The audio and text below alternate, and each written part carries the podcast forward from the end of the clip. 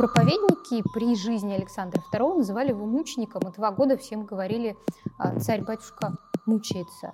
Он там страстотерпит земли русской при жизни. Низовое ощущение, что царя надо канонизировать, оно было, и какие-то такие низовые инициативы были. А почему его не канонизировали? Да, вот убит народовольцами, террористами. Почему бы не канонизировать? Все очень просто а ничего в этом человеке не осталось, кроме грубых инстинктов и чувственности, и он сардонапал.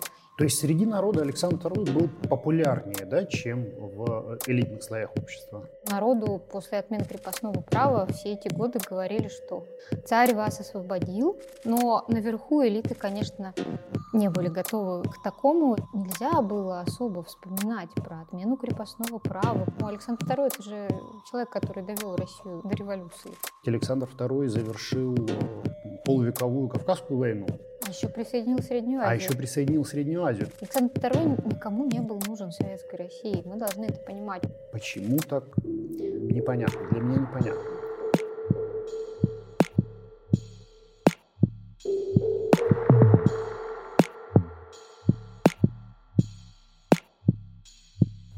Здравствуйте! Это научно-познавательный сериал «История только начинается». Здесь мы говорим с учеными, которые открывают прошлое, изучая то, что от него осталось. И сегодня мы продолжаем разговор с Юлией Сафроновой, кандидатом исторических наук, доцентом факультета истории Европейского университета в Санкт-Петербурге.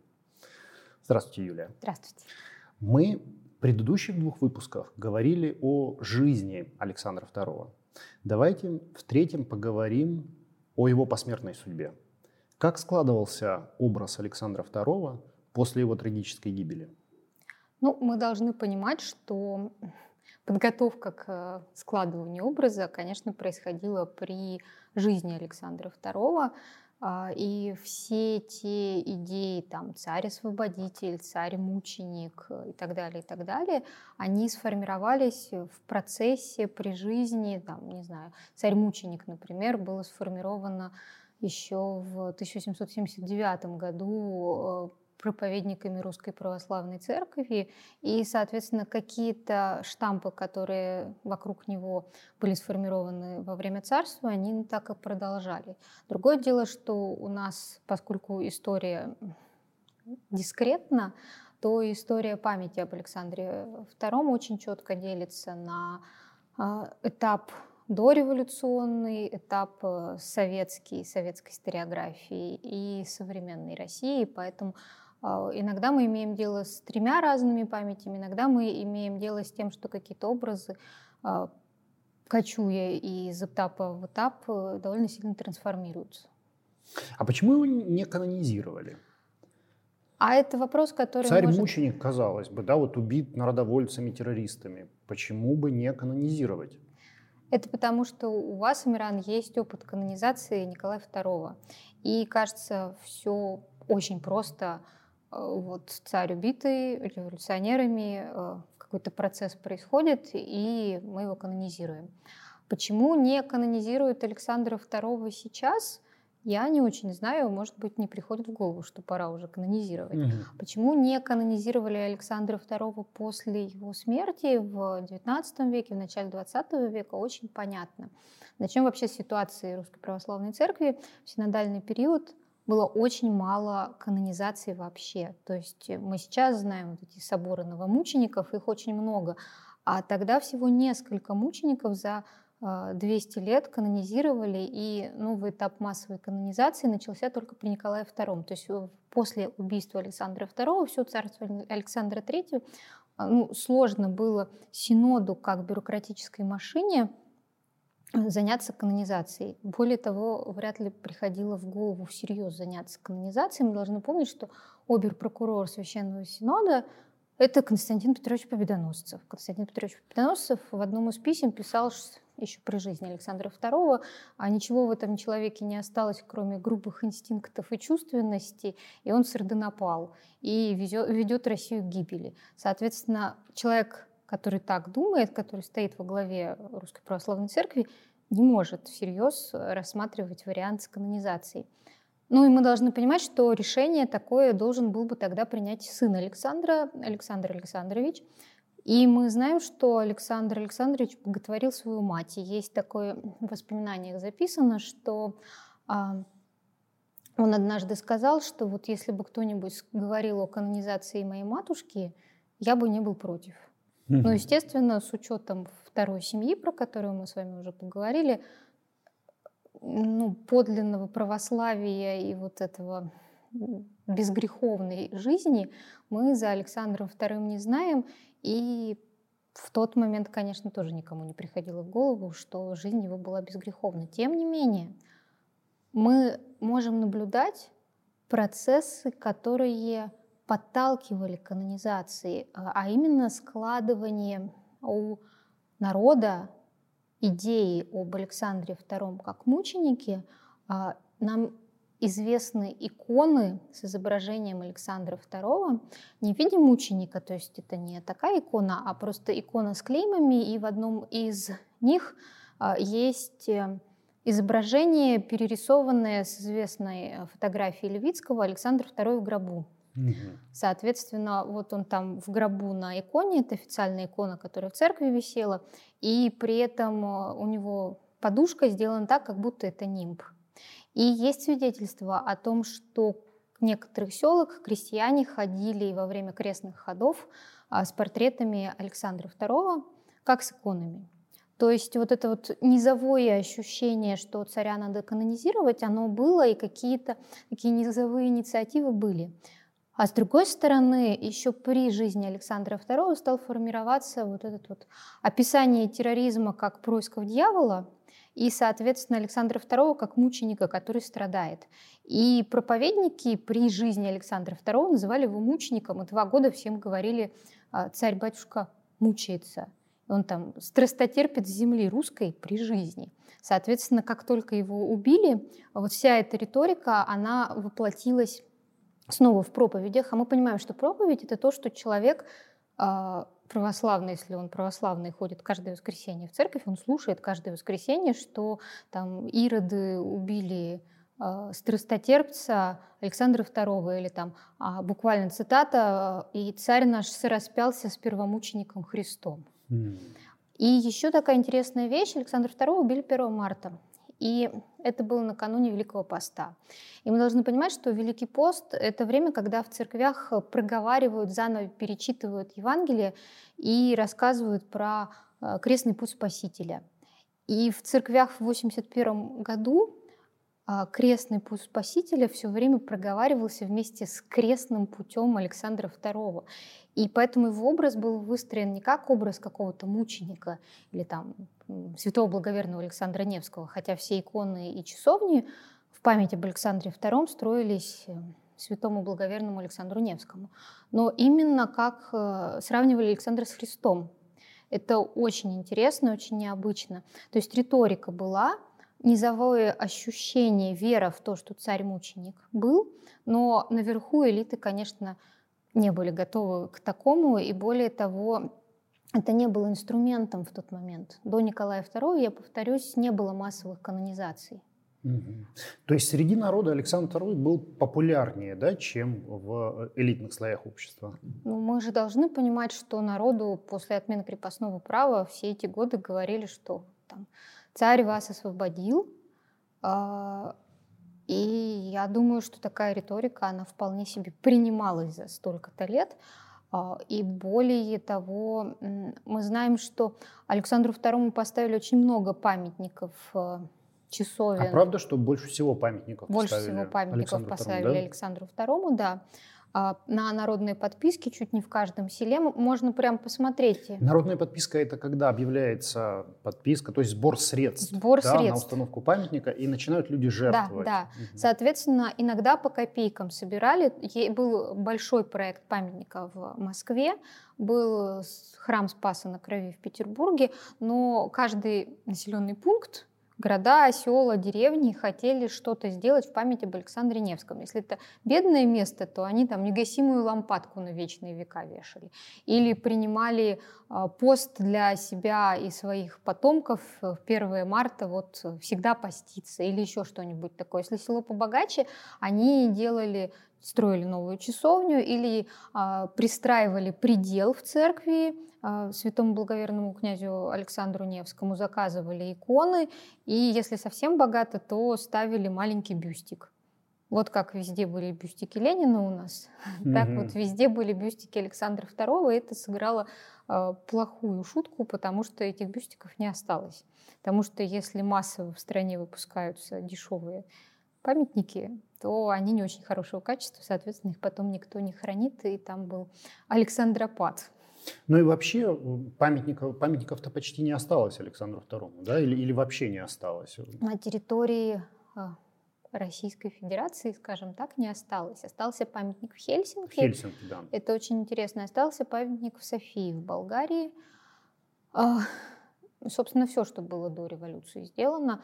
И по понятным причинам, потому что в Болгарии это благодарные славяне за русско-турецкую войну, а в Хельсинки, как ни странно, Александр II был таким символом э, национальной финской идентичности и протеста, особенно в начале XX века.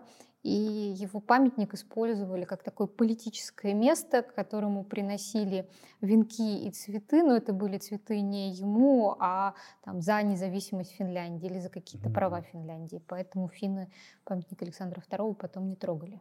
То есть в дореволюционном российском обществе Александр II имеет образ такого царя-мученика скорее, да?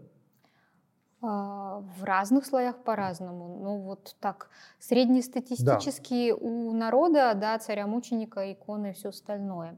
А с другой стороны, мы должны понимать, что при Александре III произошел очень резкий консервативный поворот. Ему было сложно, ему нужно было каким-то образом объяснить, как вообще возможно, что русского самодержца убили. И его объяснение было в разрыве со всем предыдущим царствованием. И настолько большом разрыве, что в 1885 году запретили, например, э, праздновать очередной юбилей крестьянской реформы. Mm. И вообще э, до, опять же, Николая, э, времен правления Николая II а, нельзя было особо вспоминать про отмену крепостного права, произносить торжественные речи. Да, есть прямые указания, не знаю, в Министерстве народного просвещения запретить банкеты и речи вне юбилеев. То есть отказ от памяти а, Александра II как э, царя-реформатора и либерала, он очень мощный был и а, контролировался государством. То есть вот у нас есть царь-мученик, но не приведи Боже никакой ни либерал ни реформатор, нам не нужна тут реформа. Угу. А в советской России происходят ли какие-то такие серьезные попытки, может быть, отметить юбилей отмены крепостного права? И, и, или, в общем-то, нет никаких юбилейных значительных э, свидетельств вот, памяти об отмене крепостного права мы не можем увидеть. Не в советской России, не, может быть, в эмигрантской среде. Про эмигрантскую среду не скажу, но Александр II это же человек, который довел Россию, ну, начал доводить Россию до революции. А про советскую Россию Александр II никому не был нужен в советской России. Мы должны это понимать. Вот есть концепция... Нет, сам, сам, я прекрасно понимаю, что ни один из самодержцев, наверное, угу. особо был не нужен а в советской России, советской историографии, номенклатуре и так далее, но все-таки с э, именем Александра II, так или иначе, с его деятельностью связаны определенные, ну, в общем-то, модернизация, реформы, отмена крепостного права, вот что? Нет. Нет. С Александром II связана первая революционная ситуация угу. 61 года, Безинское восстание, и вторая революционная ситуация, угу. собственно, конец царства Александра II. И да, это важные э, символические моменты для советской историографии, для истории но не сам Александр II, даже не отмена крепостного права, которое, конечно, абсолютно грабительское и так далее, и так далее. С Александром II какая штука? У нас были после такого отката совсем никаких царей, а, был же сталинское, было сталинское возрождение, и были хорошие цари и плохие цари. И все понятно по раскладу. Вот был хороший царь Петр Великий. И там роман Толстого, кино и так далее, и так далее. Про Петра можно. Были очень плохие цари тоже понятно. Николай Палкин, Николай, Кров... Э, Николай Кровавый, да. Николай II. А, ну и Александр III тоже такой. Где-то затерялся, тем не менее. И вот не дотягивал Александр II. До хорошего. Ни до, туда, ни до, туда. До правильного царя. То есть и, и не такой правильный, прогрессивный, вместе с тем и не палач. Да, вот где-то. Вот как-то так. Особенно сложно стало после того, как запретили э, народовольцев. А мы должны понимать, что после убийства Кирова Сталин запретил э, тему народовольцев вообще. И до Хрущева ни одной работы не было написано советскими историками. И потом уже они в конце 60-х только очень-очень осторожно начали публиковать первые статьи, а потом в 70-х произошло такое возрождение. Соответственно, вот еще очень скользкая тема писать про Александра II, потому что так или иначе наступишь на народовольцев, а нельзя. И поэтому мы можем наблюдать довольно долго в... А поясните, почему нельзя о, о народовольцах А писать? Сталин сказал, если мы на этих людях будем воспитывать свои, свою молодежь, то вырастим террористов угу. после убийства Кирова, и все.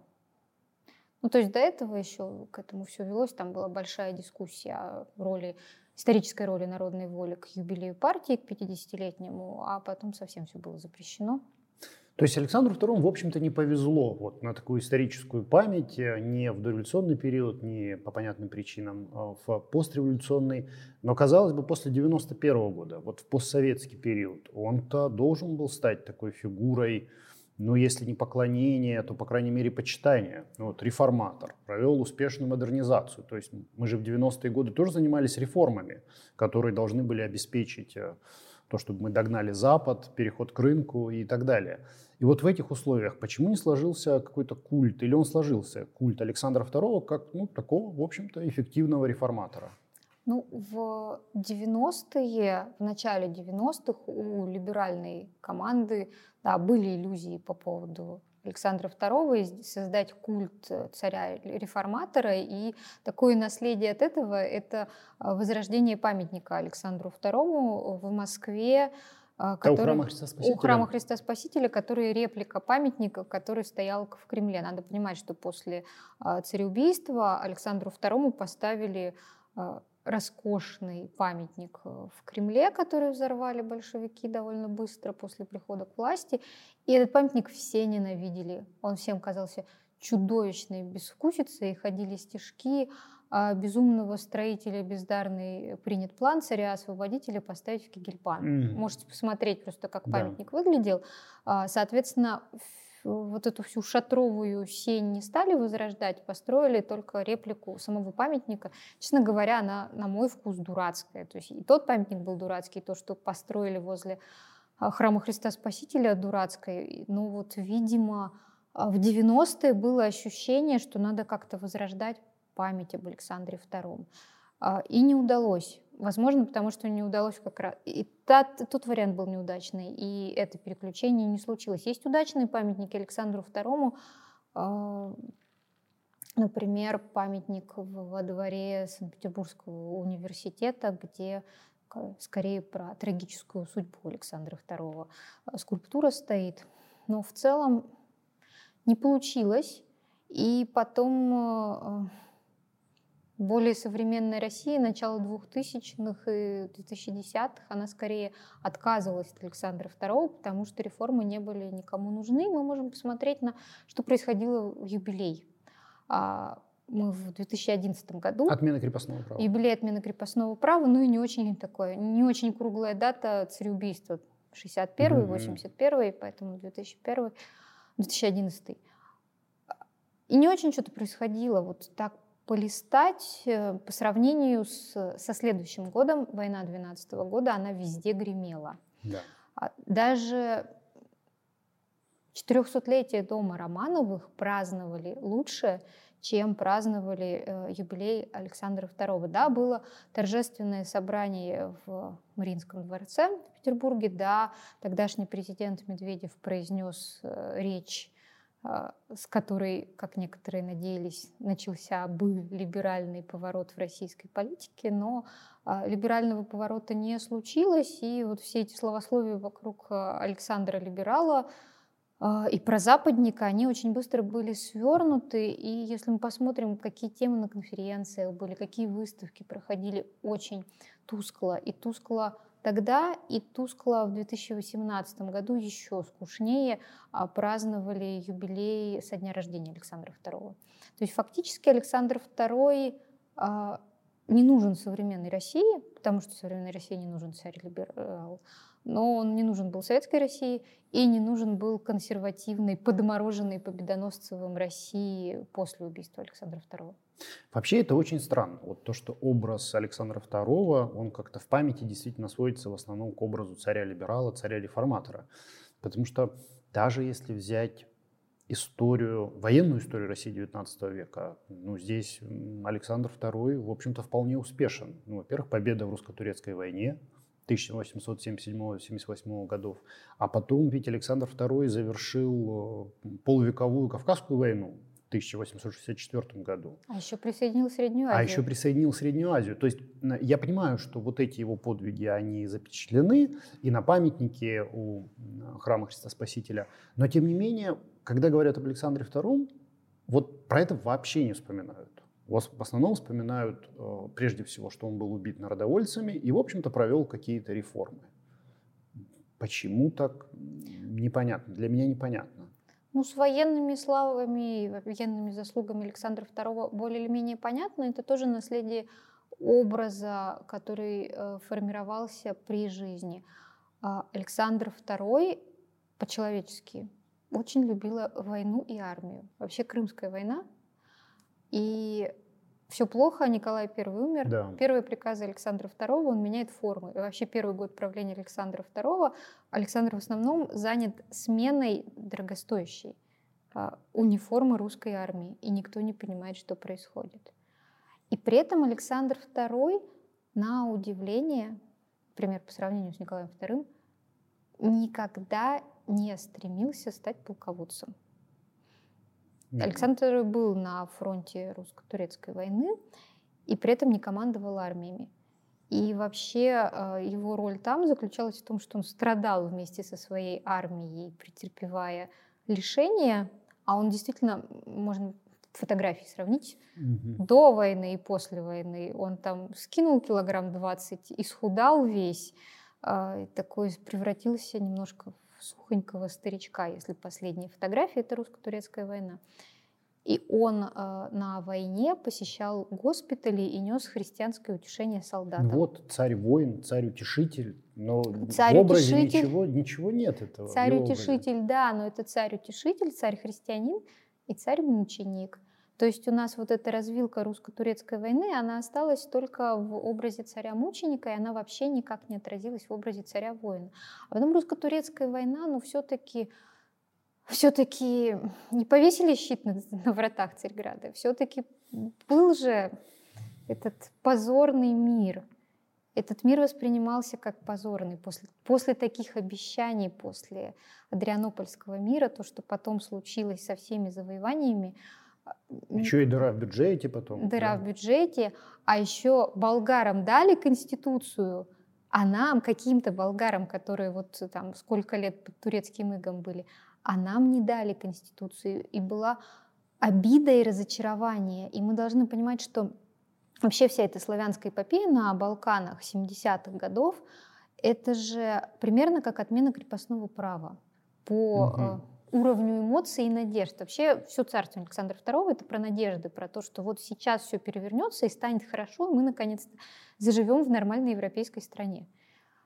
И Александр II, во всяком случае, вокруг отмены крепостного права, наверное, тоже так думал. Не получилось. С русско-турецкой войной не получилось. И огромные скандалы вокруг воровства в военном ведомстве, вокруг страданий русских солдат, э, Верещагина, его знаменитые картины – не случилось у Александра II славы военной, потому что война оказалась не очень славной из-за из ее результатов. А про Среднюю Азию, я боюсь, никто не помнит, что это он завоевал Среднюю Азию. Ну да, как мне кажется, в общем-то и Кавказская война тоже в целом не самая популярная тема, наверное, это тоже сказывается.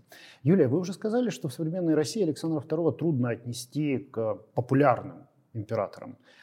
А за рубежом там как-то представлен Александр II а, как такая визитная карточка российской истории, может быть, своеобразная. Вот э, в представлениях э, европейцев э, или, может быть, Северной Америке, насколько образ Александра II популярен и растиражирован?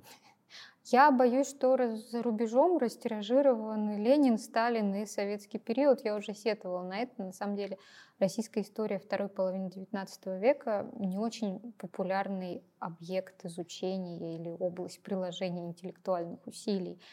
И опять же, Александр II это про роман. Угу. Про роман с Долгоруковой, и есть несколько фильмов, и есть хороший фильм с очень красивой актрисой Роми Шнайдер а, и вот эта романтическая линия, она там есть и известна.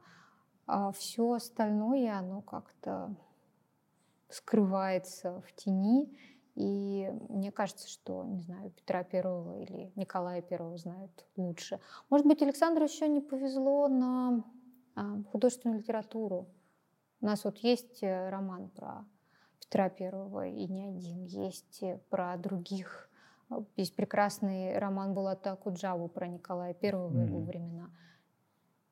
Кто знает романы про Александра II, кроме Катя Голубой демон царя Александра? Ну да, пожалуй. Юлия, скажите, а что должно случиться в России, ну, в России в будущем России, чтобы Александр II стал популярным императором? Вот что-то что может такое произойти, что Александр II станет фигурой равнозначной популярности там, с Александром Невским а, или, может быть, а, не знаю, с Кутузовым. А надо? С Петром Первым. А был такой проект «Телевизионное имя России», да. когда выбирали там 10 лучших исторических лидеров. Александр II на десятом месте он проиграл даже Менделееву. Угу. Я не знаю, что должно быть. Ну, то есть э, Очевидно, политическая элита должна затеять либеральные реформы, искать э, а, контакта с Западом, и в такой версии можно транслировать, что у нас не все так плохо и мрачно, не только цари, убийцы, тираны, кровавые да. тираны и так далее. Но у нас еще был Александр II, который проводил реформы, да. был таким романтиком. Да, вот только так. И я не уверена, что это сработает, потому что в 90-е не сработало. Пытались. Да? Поставили пару памятников. А кто вообще знает, что это за памятники, где они находятся. Они невыразительные, эти памятники, и, наверное, потому что память об Александре II невыразительна. Нам очень сложно про него что-то сказать. На самом деле, даже вот по-человечески, за пределами романа, а, мы что-то знаем такое про Александра Третьего. Мне кажется, Александру Третьему, а он очень популярен был в таком ну, при консервативном памятники. Да, да, да, повороте. Александр Третий, там вот Валентин Пикуль, эти знаменитые, которые с 80-х годов образы, которые нас преследуют, про то, как он достает фляжку, залихватски пьет водку, настоящий русский мужик, все, все понятно. Ну и масса анекдотов связанных с Александром да, да, да. Есть какие-то его такие смачные цитаты. Вот вокруг Александра II ничего А потому нет. что Александр II сам ничего не оставлял. Если сравнить э, его надписи а, на государственных документах. Александр Третий писал там «Я этому скоту что-нибудь». Да, да, да. Александр II писал «Как жаль», угу. «Согласен», «Не согласен». Он сам по себе очень закрытый и невыразительный, и мы можем рассказать о нем только про его любовницу и любовь. А мы даже не можем точно сказать, что, э, какой вклад он внес в великие реформы. Вот если так задуматься, то мы про великие реформы чаще думаем про команду реформаторов, консерваторы против либералов, там, кого царь поддерживал, этот э, министр, тот министр. И у каждой реформы Александра II есть круг людей, которые ее реализовывал. Это не так, э, если мы посмотрим на другие реформы других русских императоров. А это потому, что мы не очень осознаем, какой вклад Александра II. Кроме того, что он всех тут собрал, помирил и приказал начать заниматься реформой. Юлия, я знаю, что вы продолжаете изучение эпохи Александра II. На чем вы сейчас работаете? О, я пишу книгу про историю чтения. История чтения а, — это направление, в котором я работаю, а книгу я пишу про чтение поколения 1870-х. То есть я возвращаюсь немножко назад, к началу 1870-х, и хочу понять, кто были эти мальчики и девочки, которые потом немножко выросли и пошли убивать Александра II, и как они такими стали. И, как правило, мы все в плену идей, что, что делать перепахало Владимира Ильича, mm. или вот есть великая социалистическая литература, которая всех воспитала. А я смотрю на читательские дневники, какие-то выписки и заметки э, действительно людей этого поколения и понимаю, что то, что они транслировали потом в воспоминаниях, что они читали Дарвина, Бюхнера и так далее, и так далее, великий канон серьезной литературы, это не так. Они, даже если читали, не очень понимали, потому что им было от 14 до 20 иногда они были не готовы к серьезной литературе, а читали они второсортную, третьесортную художественную литературу, и из этого ссора росло русское революционное движение. У меня такая гипотеза, надеюсь доказать ее в своей будущей книжке. Ну, я думаю, что это будет не только книга, но и докторская диссертация. Я, Посмотрим. Я от души желаю вам успехов. Я думаю, что, как и все наши зрители. Спасибо большое еще раз. Спасибо. Дорогие зрители, подписывайтесь на наш канал и помните, что история только начинается.